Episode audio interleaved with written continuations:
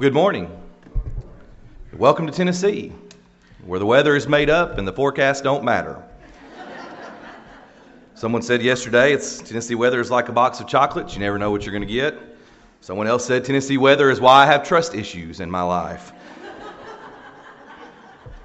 Do with it what you will. I don't know. I, I, I, went to the store last night. I wondered if they were just giving up. I, they had uh, de-icer and mittens and, and, hats up front, and then uh, beach towels and sandals right after that. You know, they just shrug their shoulders and say, "We just quit. We're not sure what, what to expect next." So.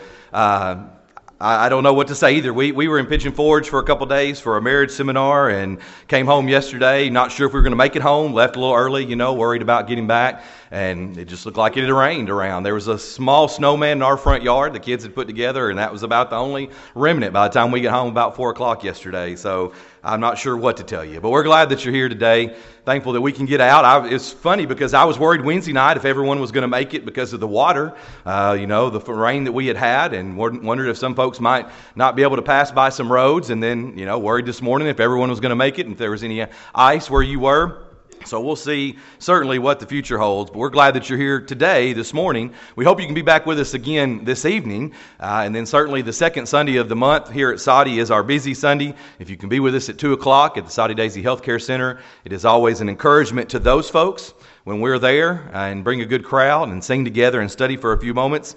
Uh, but it's really encouraging for us as well who get to go. Uh, it lifts us up as we encourage others. So we hope you can be there for that. And then our young people will have Bible Bowl practice this evening. Lots of good things that are going on. And if you are here, as was prayed and many others have said, and you're looking for a church home, we'd love to have you join us here. Many, many good things that are going on. You know, Jesus never really minced words when it came to the number of people who he would tell us, he would say, that would have a home in heaven.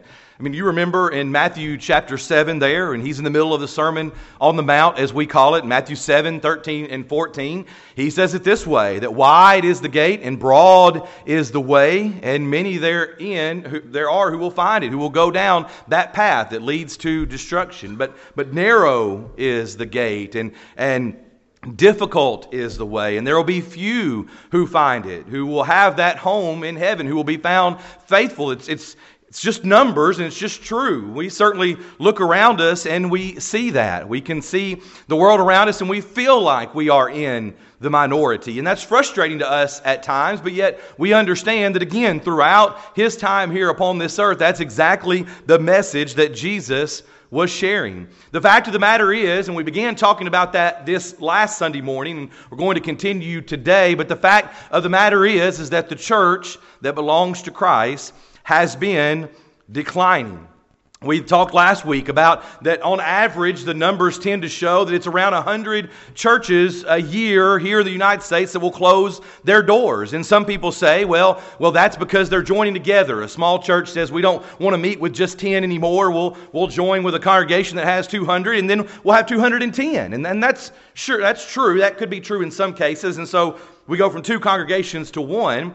But at the same time, we recognize that, that numbers tend to show that we're losing 18,000 Christians per year in the United States of America. The other chart that I didn't use last week, and it's going to be kind of confusing for you to glance at, a lot of numbers, but it's another one that Brother Rob Whitaker uses in his evangelism seminars. Probably the best place to look may be on your right, on the far right hand side. But as we go all the way back to 1906, the census of 1906, and that was a big deal if you know the history of the churches of Christ, where there was a split and the churches, churches of Christ were identified together there. But from that time on, you see in the second column the population of the United States and then the number of members of the churches of Christ. So when we talk about congregations combining, that's fine. But when we take those numbers and we make it into a ratio, you see that up until the early 1970s, that ratio was improving in our favor. That it didn't matter if the population was skyrocketing, that it was going much more because the number of Christians was continuing to rise as well.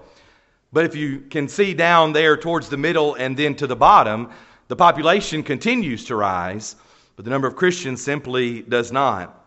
So you get some skewed ratios. Uh, we're all the way down to one member of the church every 289 people. Brother Rob Whitaker, when he presents this, makes an interesting point. Back in 1906, in some of those years, that would mean that as you walk from farm to farm, not run to Walmart or anything like that, but as you might walk from farm to farm in your city or county, you would pass 50 uh, or you would pass, you know, just a few before you would get to the next, to the next Christian.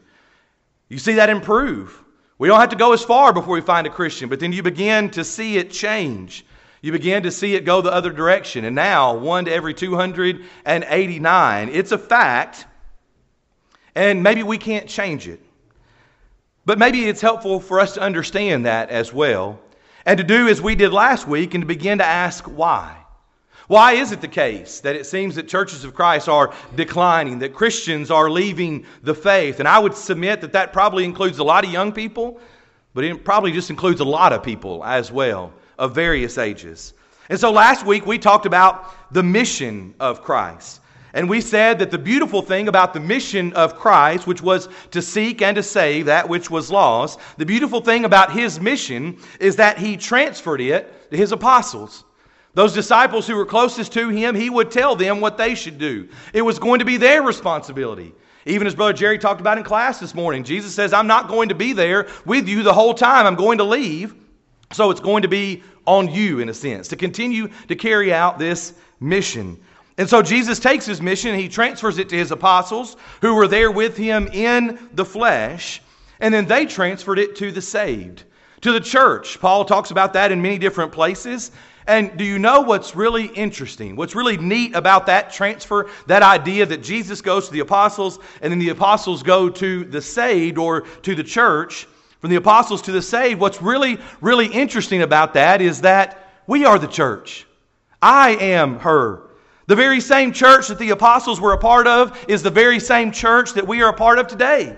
I know it seems a little crazy for us to consider that over the course of time, but it is. We are a part of the same church that they were, so we carry with us the same mission. We bear this responsibility. So, what are we going to do about it? And last week we talked about John chapter 4. But this week, go with me to Matthew chapter 9.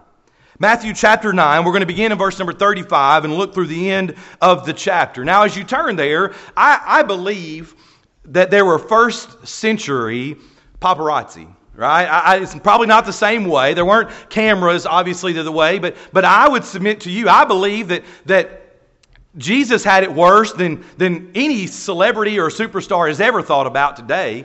I mean, just people around him all the time. And, and I don't think that we could even begin to understand what that was like. I mean, we see it on the news today.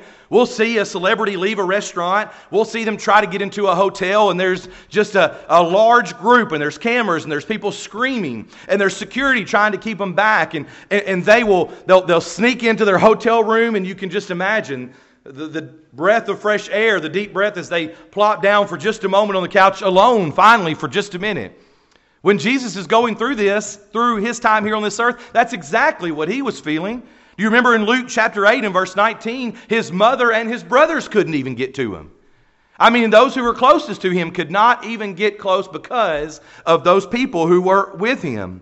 And so in Matthew chapter 9, with this pressing throng of people around him, with this mass of humanity that, that's probably jostling him back and forth, and those who are standing near him, he's not mad. He's not frustrated. He's not pushing and shoving. He's moved. He's moved. And listen to Matthew tell us. Listen to Matthew's words beginning in verse number 35. Then Jesus went about all the cities and villages, teaching in their synagogues, preaching the gospel of the kingdom, and healing every sickness and every disease among the people. But when he saw the multitudes, he was moved with compassion for them because they were weary and scattered, like sheep having no shepherd. Then he said to his disciples, The harvest truly is plentiful, but the laborers are few. Therefore, pray the Lord of the harvest to send out laborers into his harvest. Now, this is a great account because it provides us with one of the 12 times that the Greek New Testament gives us one of the great Greek words. And I, I, don't mean one of the words that has a powerful meaning or usage or one of those words that's a, a rich word study. It's just fun to say when it comes to this Greek word. All right, now I'll give all of you a chance to pronounce it in your own head there, okay? And you think you say what you think, and then I'm going to butcher it myself, all right? So this is one of the one of the 12 times this word is used in the New Testament there, at least, or at least by Jesus, as we think about it. And it's used here in this particular verse. And it's actually used in the title of your lesson, especially if you have the bulletin there in front of you. Splagnitsomai. I'll get there in a second. I told you I'd butcher it. Splagnitsomai. Compassion.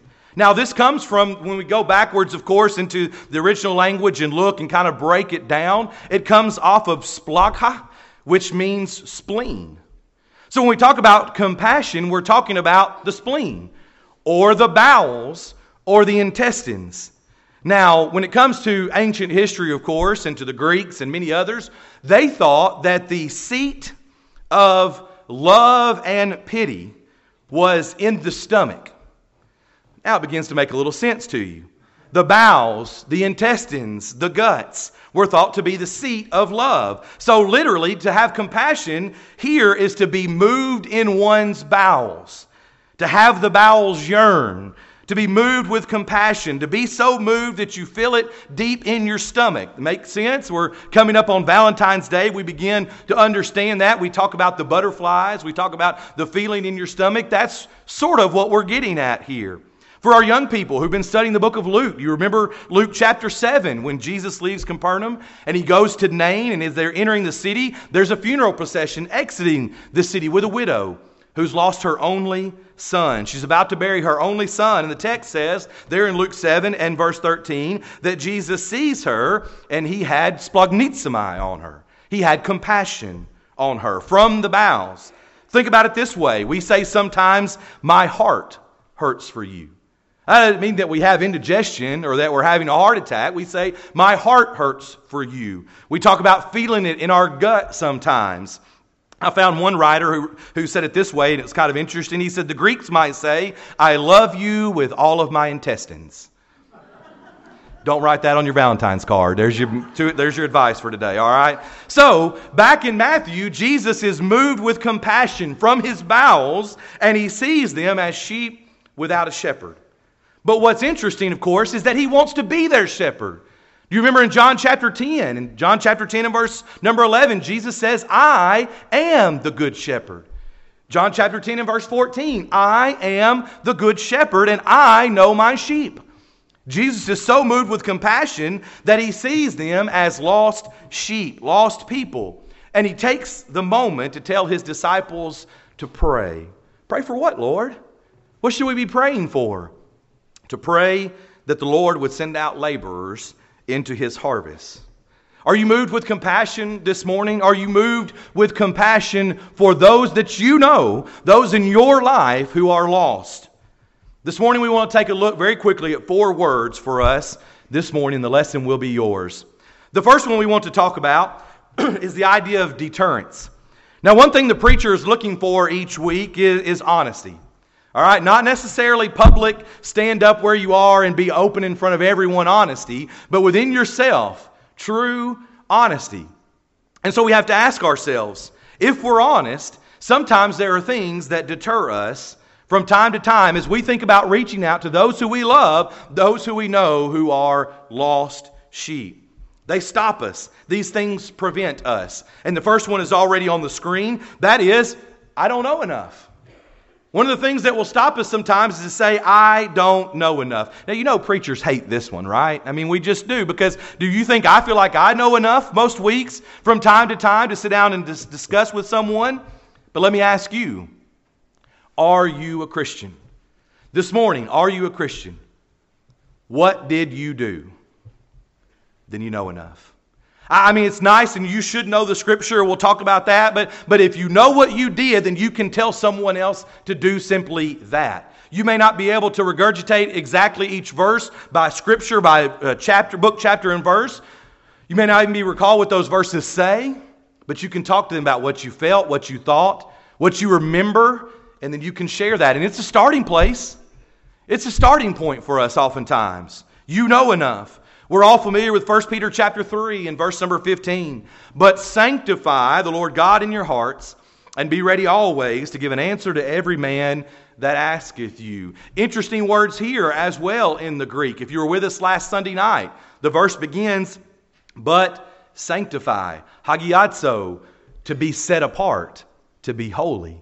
If you were with us last Sunday night, we talked about our word for the month. It was holiness, hagiazo. But sanctify, set apart the Lord God in your hearts and be ready to give an apologia. We talk about apologetics, to be ready to give an answer. It's not that we're scientists. It's not that we have our doctorate in, in ministry or in Greek New Testament or anything, but we're ready to give an answer, to be able to explain exactly what we did. I don't know enough. That's a deterrent sometimes but one that we can certainly get past and set aside. Number two, we're waiting. Well, let's touch back with our other one. Sometimes we're waiting because we say, I don't know enough. I need to know more. Well, some of us that will be waiting a long time. We say, I don't know enough, but we never go further with study. Sometimes we're waiting till someone comes to me. We say, Well, I'll just wait. i am ready, but I'm just waiting till someone comes to me, and then I'll talk to them. Sometimes we're waiting uh, until the church organizes something.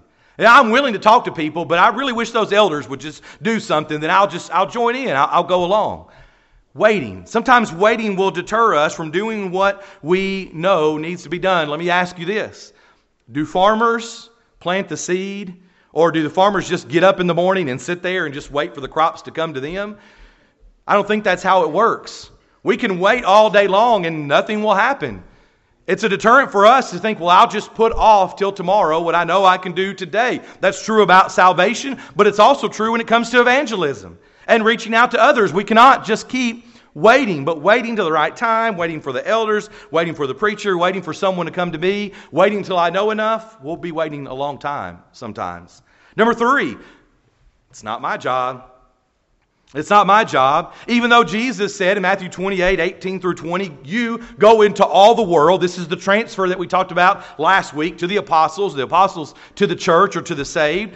Paul would write to Timothy, we said this one last week too. 2 Timothy 2 and verse 2 Commit these things to faithful men who will share them with others also. There's a chain reaction. It didn't stop with Jesus, it didn't stop with the apostles, and it shouldn't stop with me and you.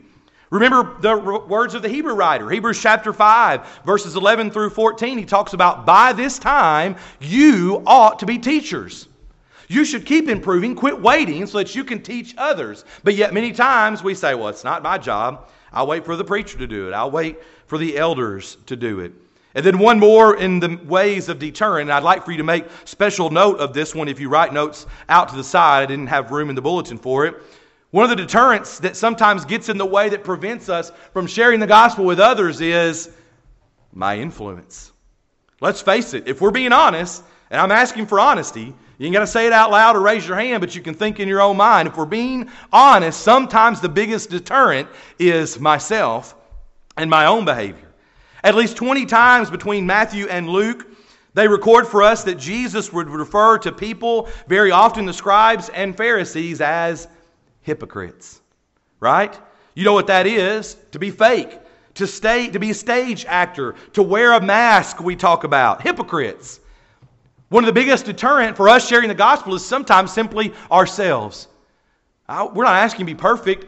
Jesus doesn't ask you to be perfect, even in that sense. He knows you can't be. The New Testament writers know that we can't be perfect.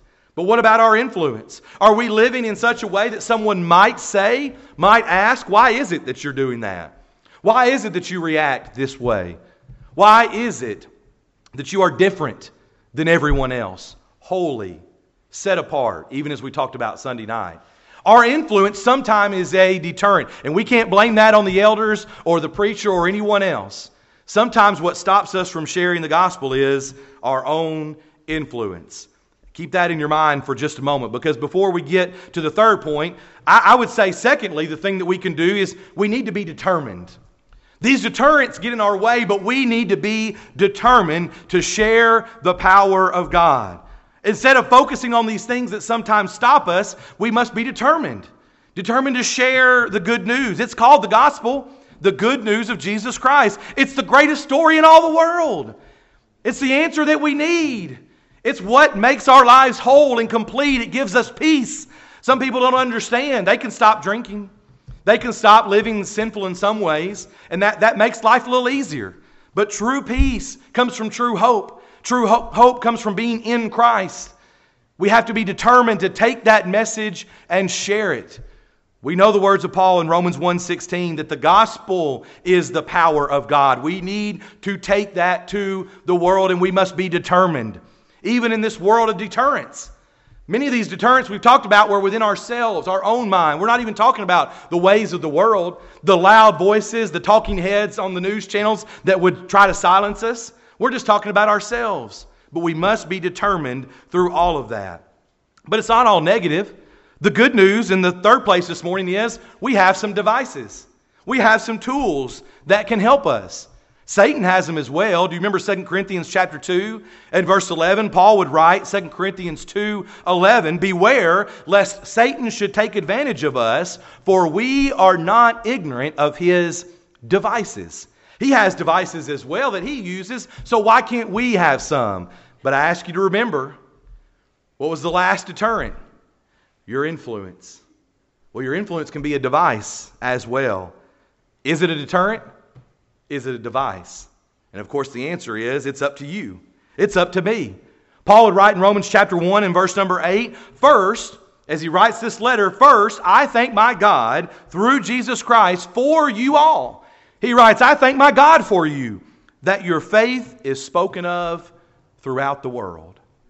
You know, I'm beginning to see that a little bit. I go places, say, Hi, my name is Joel Danley. I preach for the Soddy Church of Christ.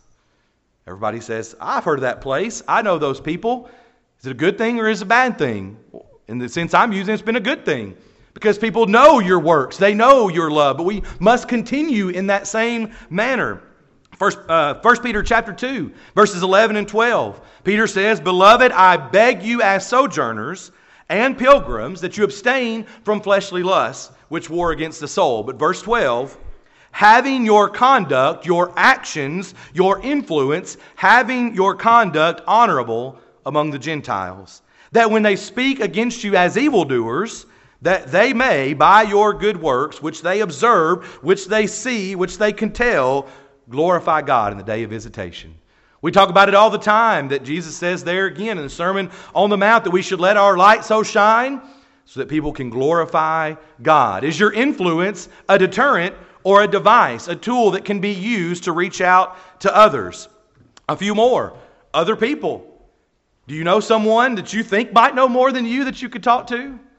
I'll tell you, I'm, I'm always ready and willing. I would be thankful to sit down and study with you or certainly with you and someone else.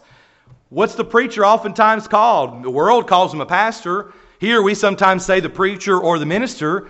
You ever heard anybody use the term evangelist? Where does it come from? The idea that the preacher should be not the only one, but part of the evangelism process in a congregation. I'd love to go with you. I'd love to be there and try to study with someone. I think our elders would too. I think many of our deacons would too. I think many of our members would as well. If you sit here and within yourself you say, I don't know enough, but I'm willing to try, what about other people? That's certainly an opportunity that we have. A few other more practical things. Back to the Bible. Back to the Bible is a study series. I've got, it's a three booklet series. I've got some in my office. We can get more. They're a dollar each. There's three of them. It begins in book number one, John 8 32. You shall know the truth. The truth shall make you free. Very simply, filling in the blank, going through many different things in the Bible with someone. Very simple. You don't have to know it. All we want you to do is turn to the passage with them and help fill in the blanks. The Bible study does all the work. It's very, very interesting. I don't know how many of you have ever seen that before, but it's so simple. And we have some and we can get more. On top of that, there are stacks of studies and papers in the secretary's office that you can use. I would suggest you get some and look over it, obviously, before you sit down with someone. But many of them are in the same vein. They're in the same light of just sitting down with someone and opening the Bible, a simple device, a simple tool. You ever read the book Muscle and a Shovel before? I know many of you are familiar with it. We've got one copy here, but again, they're not very expensive. This is one that's from our library. If you've not read it, I would encourage you to try it. I had not read all the way through it until recently. I'd picked it up a couple of times and never finished, but a very powerful study. It shows you, it talks to you about how someone might reconsider some things in their life. And maybe, just maybe, just maybe they'll come back and ask you a few questions. Don't have to do a lot of work. It's very easy, again, to hand it to someone. As the book says, the hardest thing sometimes is reading it because it makes you a little angry when you think about things. If you uh, don't believe in what the Bible has to say on some matters, then you're going to kind of feel a little uncomfortable with it, but it's a good thing. I'd suggest this to you as well. If you have your notes and you're writing things down there, it's called A Little Cup of Wisdom. It's a YouTube video or YouTube set of videos. It was actually put together by someone working with GBN, the Gospel Broadcasting Network. What I think is interesting about this is that it's pretty much the book Muscle and a Shovel in a video form. Now, there's a bunch of like five minute videos in sections, or there's one that's about an hour where it puts them all just in one straight video. But it's essentially a young man who's marrying this young girl, and as they're ready to get married, he's not a Christian. I mean, he's been to some other denominations, but he's not a Christian. And he does exactly what Michael Shank does in this book, and he begins to, to study. He begins to question things. He begins to try to get back to the Bible. And then he has a revelation, not a revelation from God in the sense of something new, but he begins to see exactly what the Bible has to say. A little cup of wisdom. It's something in a different format that you might consider or share with someone, even this morning. Now, are you ready for the rubber to meet the road? Are you ready for the questions? I recognize there are some deterrents. There are things that get in the way, and I can give you devices. I can give you some tools, and I'm even willing to be one myself but I can't give you the desire. Can't do it for you. I, can't make you care about someone else, either an acquaintance, a coworker, a friend, or a loved one, enough to be willing to go through that uncomfortable moment of saying, Would you read this book? Would you go through a Bible study with me? I can do a lot to set the stage, but I can't give you the desire. Think of our passage again from Matthew chapter 9. Pick the largest crowd that you can imagine in your mind. We just went through the Super Bowl. Many people watching, stadium full of folks. Uh, think of a, a, full to the max, standing room only Neyland Stadium. The music festivals that go on around our country. We've got one even here in Manchester, Bonnaroo. You think about the hundreds of thousands of people that are there. New Year's Eve in Times Square think I'm making my wife claustrophobic just talking about all these people standing around, you know. But imagine that if you can for just a moment, the largest crowd. I'm sure it probably wasn't that many around Jesus, but when he when he sees the multitudes, he's moved with compassion for them. Do you care? Do you have compassion? Do you have a desire to carry the good news of Jesus Christ to a lost and dying world? Because the truth of the matter is, excuse me, I went too far. It's up to you. It's up to you. It's up to me.